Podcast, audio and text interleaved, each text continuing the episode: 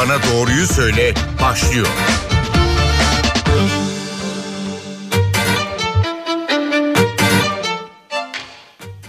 NTV Radyo'dan herkese merhaba ben Aynur Altunkaş. Yeni bir Doktor Bana Doğruyu Söyle programında birlikteyiz. Bu haftada koronavirüs başlığında bu başlıkta son gelişmeleri ele almaya devam edeceğiz. İki konuğumuz olacak bugün de.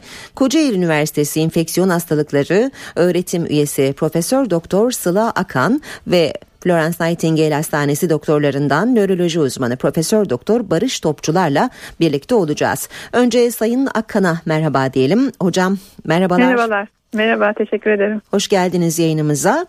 Ee, siz aynı zamanda Çin'den gelen aşıların denendiği Kocaeli Üniversitesi Hastanesi'nde bu çalışmaları yürüten ekiptesiniz. Ee, evet. Bu gündemin en sıcak başlıklarından biri kuşkusuz bu aşılar, bu deneme süreci. Önce soralım e, aşı uygulanan gönüllülerde bir yan etki görüldü mü? Ee, biz geçen haftadan beri başladık yapmaya e, aşıları. Bir yan etki e, faz bir çalışmalarından çok e, büyük bir yan etki beklenmiyor. Bizde de çok şu ana kadarki hasta sayısı daha henüz az ama bir yan etki olmadı. Yani aşı olduğunda belli bir aşı yerinde kızarıklık bazen ağrı gibi bir takım şikayetler olabilir ama onları da belirtmedi ya da ateş olabilir. E, şu anki gönüllerde ama tabii ki daha sayı çok az ve e, önümüzdeki günlerde e, hepsini takip edeceğiz ve ona göre bir sonuç çıkmaya çalışacağız. E, kaç gönüllü var aşı yapılan ve bu süreç nasıl işliyor? Ee, şimdi gönüller öncelikle sağlık çalışanlarına yapılıyor bu aşı için hı hı. Ee, ve sağlık çalışanlarından e, gönüllülük esasına dayanıyor olmak isteyenler ve daha önceden de COVID geçirmemiş olan kişiler seçiliyor. Ee, herhangi bir şekilde bir e, öyküsü olmaması gerekiyor. Onlarda öncelikle tarama yapılıyor. PCR'la ve antikorla. Bu doğrulanıyor e, daha önceden geçirip geçirmediği çünkü sağlık çalışanları buna maruz kalmış olabilir asemptomatik de geçirmiş olabilir.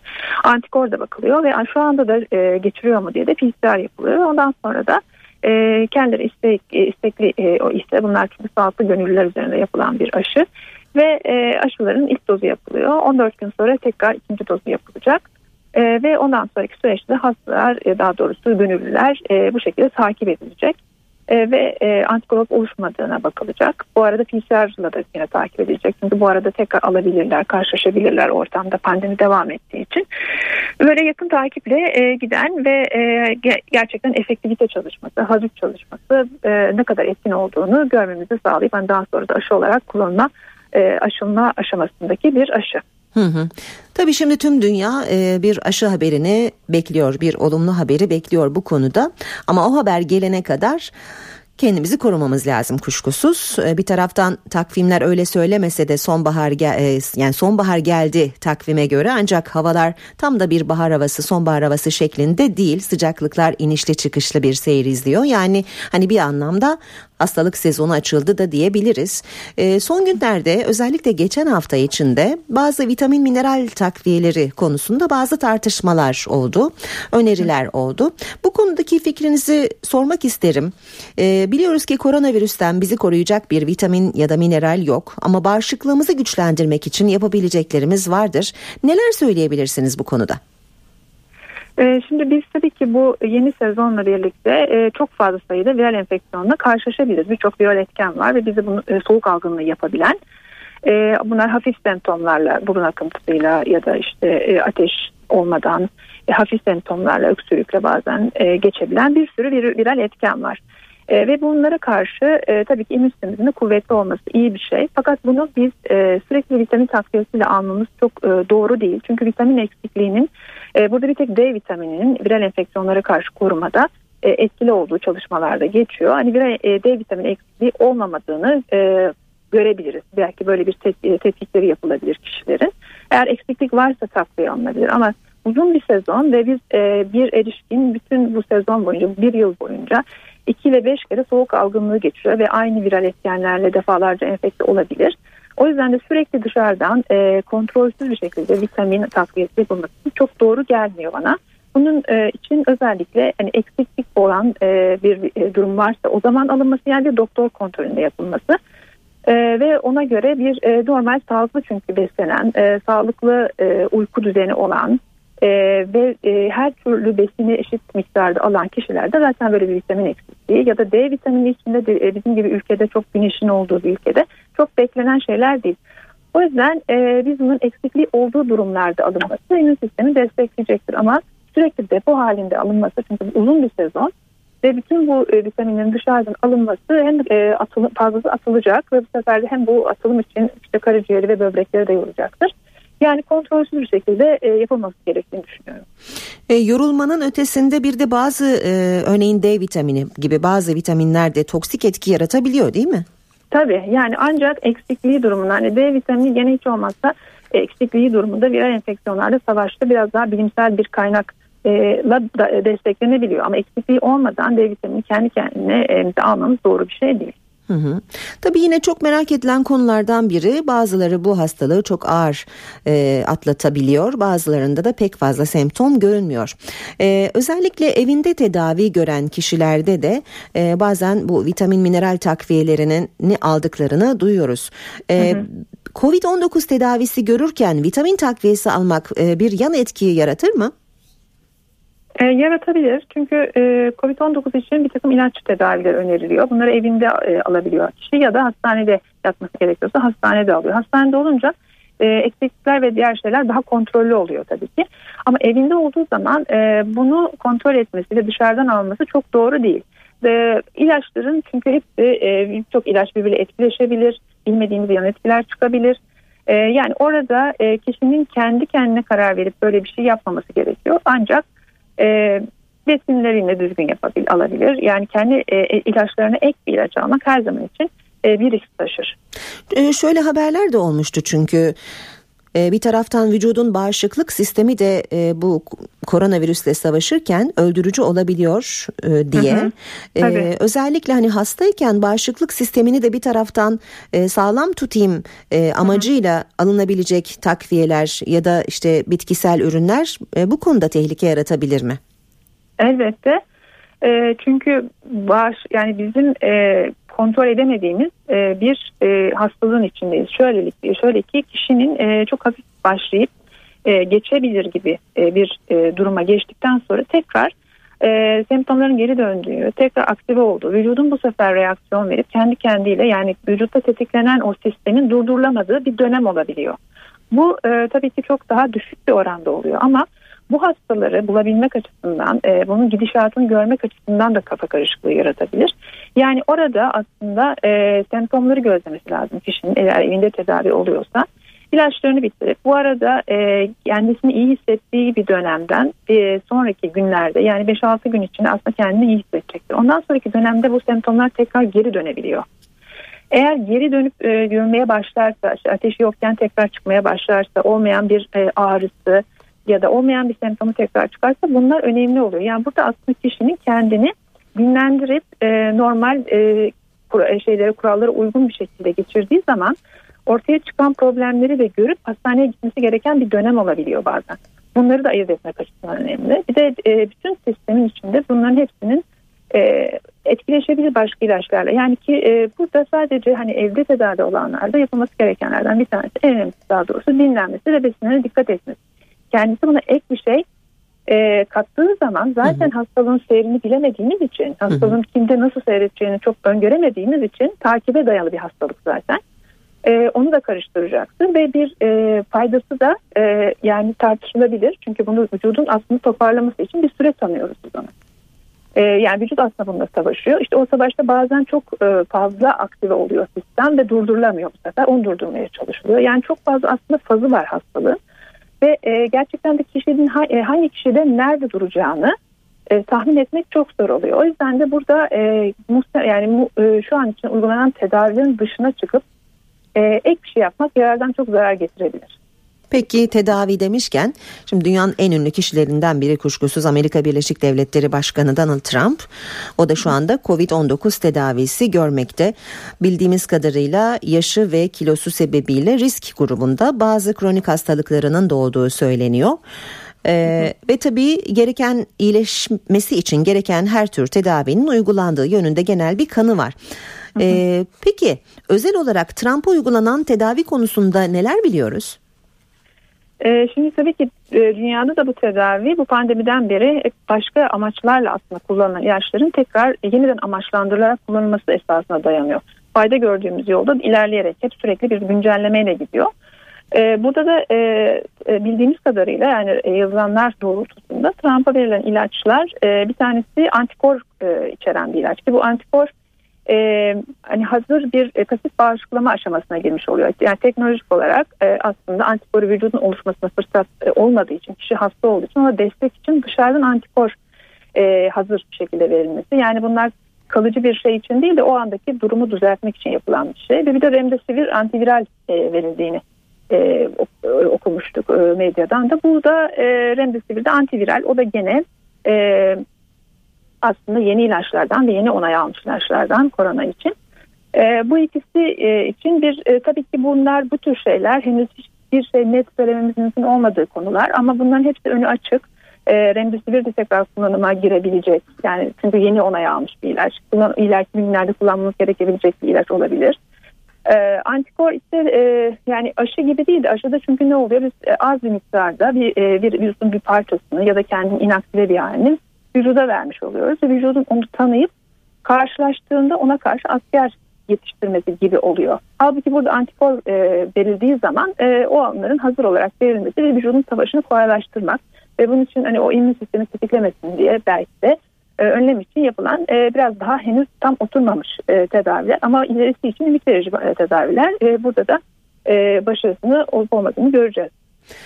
Peki şimdi koronavirüs hayatımızın neredeyse bir parçası haline geldi ama durum böyle olunca bazen de bir yabancılaşma da olabiliyor. Ee, şöyle bir en başa dönerek e, şu anda bizi dinleyen dinleyicilerimiz için de uyarıcı e, olması açısından şunu sormak isterim.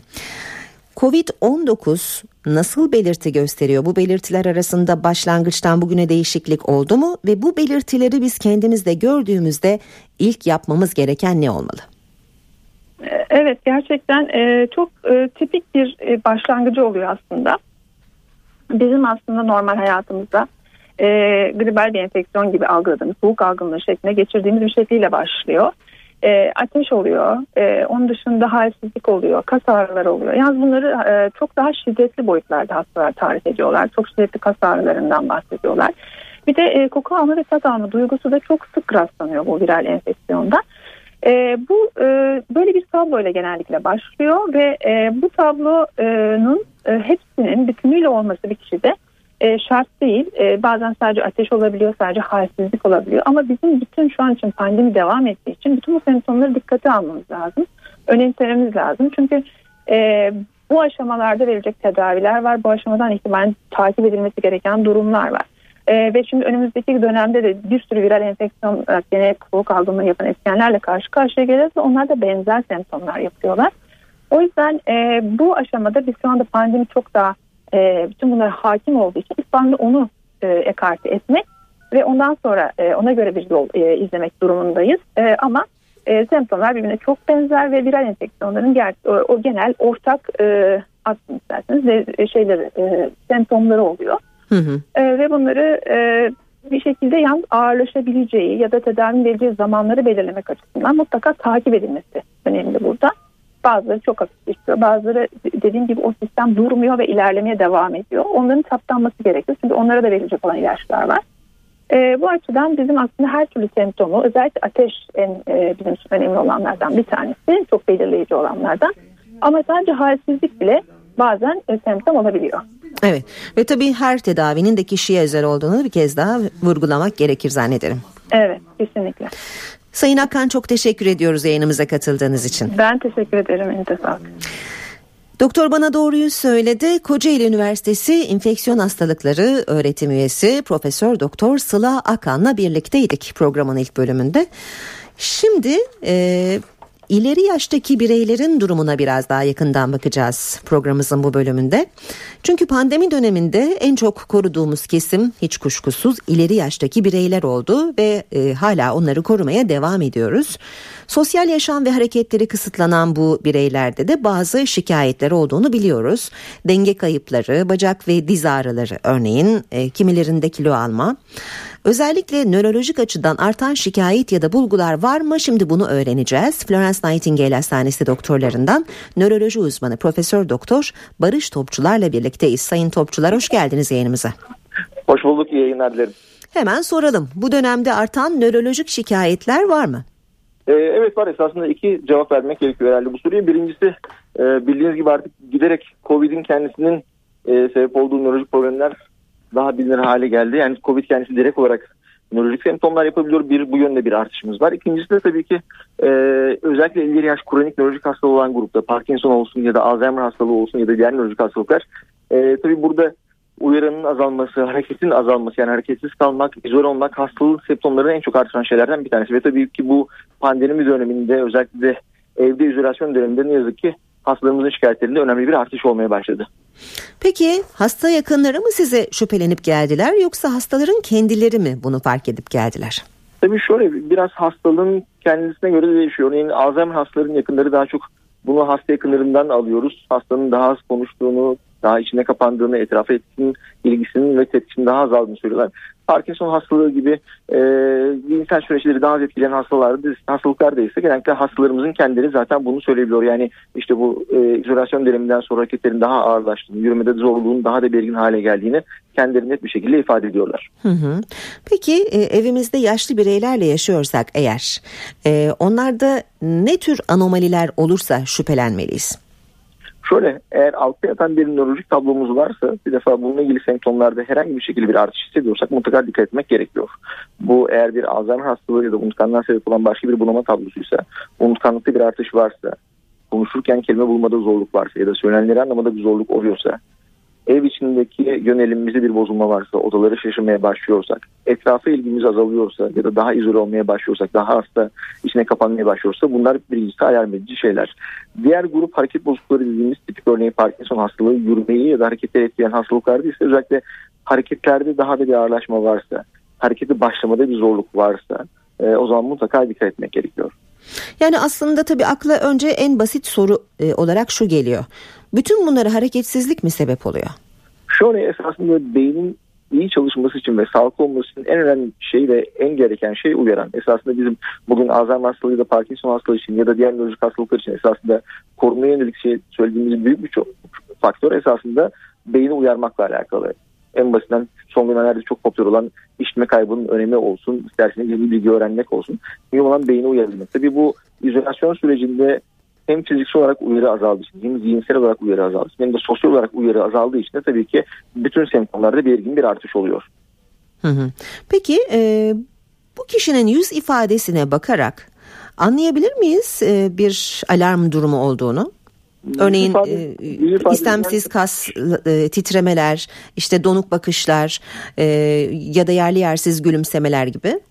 Şöyle en tipik olan esasında sizin de çok güzel söylediğiniz esasında mimiklerdeki donuklaşma ve durgunlaşma, yüz ifadesindeki bir durgunlaşma, mimiklerin azalması, diğer her tür nörolojik hastalık için bu ister Alzheimer ister Parkinson ya da başka bir nörolojik hastalık olsun esasında genel olarak bir kötüleşme açısından işaret edici bir şey. Eğer herhangi bir şekilde unutkanlıkta bir kötüleşmeyi hissediyorsak ya da konuşmada azalma hissediyorsak, mimiklerde, yüzündeki ifadede ya da hareketlerde bir ağırlaşma hissediyorsak bunların hepsi bizim açımızdan alarm edici uyarılar esasında. Peki ne yapacağız sayın topçular? Yani daha çok uyaran gerekiyor dediniz. Ee, nasıl yardımcı olabiliriz bu bireylere? Şöyle hem sağlıklı bireyler için hem de esasında hasta olan bireyler için esasında temel olan şey uyarı. Uyarıdan kastımız ne? Hem fiziksel olarak canlı olmak, aktif olmak, hem zihinsel olarak aktif olmak hem de sosyal olarak aktif olmak. E, fiziksel olarak aktif olmak tabii ki sokağa çıkma yasağı olduğu dönemde çok kolay değil ama benim hastalarımıza ve hastalarımıza hep standart önerdiğim şeylerden bir tanesi ev içinde dahi olsa yürüyüş yapmak. Günlük en az yürüyüş yap yarım saat yürüyüş yapabilirsek bunun hem genel olarak hastalıklara karşı iyileştirici özelliği var hem semptomları azaltıcı özelliği var hem de ilerlemeye karşı koruyucu özelliği var. Yani esasında bu hem sağlıklı bireyler için hem hastalar için neredeyse olmazsa olmaz şeylerden bir tanesi. Günlük en az yarım saat yürüyüş yapmak. Dışarı çıkamıyorsak evin içinde dahi olsa eğer çok yoruluyorsak bir sefer yarım saat yürüyemiyorsak bile iki sefer 15 dakika, üç sefer 10 dakika ama maksat normal günlük aktivitemizin haricinde ekstradan bir yarım saat yürüyüş yapmak en önemli şeylerden bir tanesi ki fiziksel aktivite, fiziksel uyarı olarak bu bizim için yeterli esasında. Zihinsel aktivitede esasında en güzel şey yeni bilgi öğrenmek. Bu her tür yeni bilgi olabilir. çok meraklıysanız yeni bir dil öğrenmekten tutun. Eğer dikiş nakış yapıyorsanız yeni bir figür öğrenmeye kadar ama maksat yeni bilgi öğrenmek ya da yeni bir hobi edinmek, yeni bir uğraş edinmek zihni en çok uyaran şeylerden ve en etkili uyarıcılardan bir tanesi. Bir diğeri tabii ki sosyal etkileşim, sosyal aktivite. Tabii büyük bir çoğunluğumuz artık son dönemde evde zor olduğumuz için sınırlı bir çevrede kalıyoruz ama gerekli görüntülü konuşmalarla işte çeşitli uygulamalar üzerinden telefonla, tabletle, bilgisayarla bir şekilde görsel ve eşitsel olarak iletişim kurumlarını sağladığımızda bunların çok büyük bir katkısı oluyor. Hatta biz örneğin şöyle bir örnek vereyim. Alzheimer Derneği olarak yaptığımız Torunum Olur diye bir projemiz vardı. Evdeki yaşlı bireyler için genç arkadaşlar gönüllü e, kaba tabiriyle torunluk yapıyorlardı dijital olarak ve hem genç arkadaşlar için çok güzel bir tecrübe oldu hem de hem de hem de hastalarımız çok büyük fayda gördü ve hem hastalarımızdan hem hasta yakınlarımızdan çok iyi geri bildirimler aldık ve hastalarımız gerçekten e, çok büyük fayda gördüler bu uygulamadan. Evet kuşkusuz. Peki elinizde bir bilgi var mı? Demans, Alzheimer ya da Parkinson hastaları COVID-19'a yakalandığında hastalığın seyri konusunda. Şöyle e, riskimizi yakalanma riskimizi daha arttırmıyor ama genel olarak bütün nörolojik hastalıklarda esasında enfeksiyonlar normale göre biraz daha ağır geçiyor en basitinden bizim ayaktan geçirdiğimiz basit bir gribel enfeksiyon bile Alzheimer ya da Parkinson hastalarının normale göre çok daha ağır geçiyor. Benzer bir şey COVID için de geçerli. Biraz daha ağır geçme riski yüksek ama illa çok ağır geçecek ya da çok kötü geçeceği anlamına gelmiyorum. Peki e, başta bu yeni tip koronavirüsün bazı nörolojik problemlere de yol açtığından söz etmiştiniz. E, kalıcı olarak bir e, hasar veriyor mu ileride demans ya da Alzheimer riski açısından böyle bir tehlike var mı? Şöyle henüz bununla ilgili çok fazla elimizde net bir bilgi yok. E, yapılan çalışmalara baktığımızda, yayınlara baktığımızda, bizim tecrübelerimize baktığımızda esasında son dönemdeki bulgular işaret ediyor ki virüs esasında bizim latent diye tabir ettiğimiz vücutta ya da sinir sisteminde e, istirahat halinde kalabiliyor ve bu şu anlamına geliyor uzun vadede ileri dönemde tekrar aktif, aktif olabilir ve tekrar nörolojik bir etki yapabilir. Birincisi bu bizim dikkat etmemiz gereken şeylerden bir tanesi. İkincisi en baştan itibaren nörolojik tutulum olabiliyor. Son dönemde en tipik olan şeylerden bir tanesi de esasında baş ağrısıyla kendini gösteren COVID hastaları. Hiçbir ateş olmadan, solunum nefes darlığı olmadan e, sadece baş ağrısıyla gelen hastalar var. Neyse ki nispeten bunlar yine de bir seyirli hastalar. Ama bir de doğrudan nörolojik ağır tutum olan hastalar var. Damar tıkanıklıklarıyla özellikle beyin damar tıkanıklıklarıyla ya da nadiren de olsa kanamayla gelen hastalar. Ya da beyinde COVID'in iltihabi tablolar yaptı. Bizim ensefalit diye tabir ettiğimiz e, tablolara neden olduğu olgular var ve bunlar gerçekten yazık ki oldukça ağır seyrediyor. Peki şimdi az önce programın ilk bölümünde Sayın Profesör Sıla Akan'a da sormuştum. Çünkü geçen hafta vitaminler, mineraller, takviyeler çok konuşulmuştu. Ee, size de şunu sormak isterim. Ee, zihinsel e, ve bilişsel yetilerimizi kuvvetli tut, e, tutacak vitamin var mı? Henüz sağlıklıyken e, bunları alarak ileride demans ya da Alzheimer olma riskini bertaraf edebilir miyiz?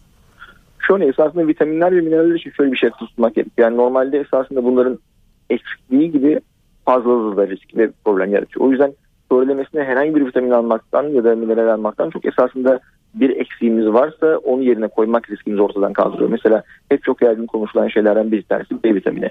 Evet B vitamini eksikliği sık olan bir şey o yüzden mutlaka baktırmamız gerekiyor ama B vitamini seviyemiz normaldeyken ekstradan yüksek alırsak bu tam tersi uzun vadede esasında sinir sistemi için risk yaratan bir şey. O yüzden herhangi bir rutin bu ilgilerden çok bireysel olarak bakıp hangi vitaminlerimiz neticede bir eksikliğimiz var mı? Örneğin bizim ülkemizde B vitamini ve D vitamini eksikliği oldukça sıktır ve bunların ikisinin uzun dönem kalan yani uzun süre eksik kaldığında ciddi yan etkileri olabilir nörolojik açıdan. O yüzden mutlaka B vitamini ve D vitamini seviyelerimize genç yaşlardan itibaren düzenli olarak baktırmamız gerekiyor.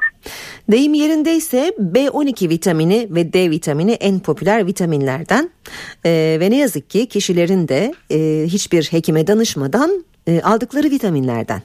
Maalesef. Evet özellikle bu B12 vitaminini de sormak isterim. E, el ayak uyuşmaları e, ya da işte dengesizlik e, gibi belirti gören kendisinde. Herkes hemen B12'ye e, sarılıyor yine tabir yerindeyse. Bu konuda bir uyarınız olur mu? Şöyle e, iki tane şeyi akıl tutmak gerekiyor. Birincisi eğer başka bir sebebe bağlıysa e, biz B12 vitamini üçlülerde 6 ay alarak e, düzeltmeye çalıştığımızda altı yatan hastalığa ilerlemesi için fırsat vermiş oluyoruz ve tanı ve tedavi geciktirmiş oluyoruz. Birincisi bu. İkincisi benim de bahsetmiş yüksek dozları zararlı diye. eğer aldığımız B12 vitamini normal seviyenin üstüne çıkmasına neden olacaksa örneğin bizim kan değerlerimiz normal ve biz ama uyuştuğumuz olduğu için B12 almaya başladık ve belli bir seviyenin üzerinde toksik değerlere kadar çıkarsa B12 seviyesi o zaman tam tersi esasında bu bahsettiğimiz eldeki ayaktaki uyuşmayı yanmayı arttırıcı özellik gösteriyor. Çünkü sinirleri yüksek dozdayken zarar verme riski var. O halde muhakkak bir nöroloji uzmanına görünmek gerekir. Mutlaka. Aman kendi başınıza almayın diyelim. Aynen öyle kesinlikle. Son birkaç dakikamız son uyarılarınızı da alabiliriz e, sayın topçular. Özellikle yine bu yaşlı bireyler konusuna dönmek isterim. E, bir kez daha tekrar olacak ama yine de konuşalım isterim. Evimizde bir yaşlı bireyle berabersek e, onlarda bir problem olduğunu onları gözleyerek nasıl anlayabiliriz ve ne yapabiliriz? Herhangi bir şekilde unutkanlıkta bir artış varsa ya da hareketlerde bir ağırlaşma varsa, becerilerimizde bir kötüleşme varsa, daha güzel olmaya başladıysa, daha içine kapanmaya başladıysa bunlar bizim açımızdan mutlaka mutlaka alarm edici işaretler. Ne yapabiliriz kısmının sorusu, sorunun cevabı fiziksel olarak, zihinsel olarak ve sosyal olarak mutlaka mutlaka aktif olmalıyız. Hem onlar hem bizler yani hem sağlıklı bireyler hem hastalar fiziksel, zihinsel ve sosyal olarak mutlaka aktif olmalıyız. Mutlaka mutlaka günlük en az yarım saat yürüyüşümüzü yapmalıyız. Mutlaka sosyal bir etkileşim olmalı. Evet bu dönemde izolasyon altında olduğumuz için sosyal etkileşim çok daha sınırlı ama bunu gerekse dijital araçlarla, telefonlarla, tabletlerle, bilgisayarlarla çeşitli uygulamalar üzerinden mutlaka mutlaka yapmak. Çok büyük fayda sağlıyor. Demin bahsettiğimiz örnek projede biz bunu kendimiz de tecrübe gördük. Gerçekten hastalar için de hasta yakınları için de çok büyük fayda sağlıyor. Ve tabii ki zihinsel aktivite yeni bilgi öğrenmemizi sağlayacak, aktif olmamızı sağlayacak her tür aktivite olabilir. En basitinden dikiş nakış yapmaktan tutun yeni bir dil öğrenmeye kadar kendi merakımızı ya da ilgimizi çeken alanlar neyse keyif alacağımız ama bir taraftan da yeni bilgi öğrenmemizi sağlayacak her tür aktivite bu dönemde bizim için çok büyük katkı sağlayacaktır. Peki çok teşekkür ediyoruz Sayın Topçular verdiğiniz bu değerli bilgiler için. Ben çok teşekkür ederim davetiniz için. Florence Nightingale Hastanesi doktorlarından nöroloji uzmanı Profesör Doktor Barış Topçularla birlikteydik. Bu haftada Doktor Bana Doğruyu Söyle programının sonuna geldik. Yeni bir programda buluşmak üzere. Hoşçakalın.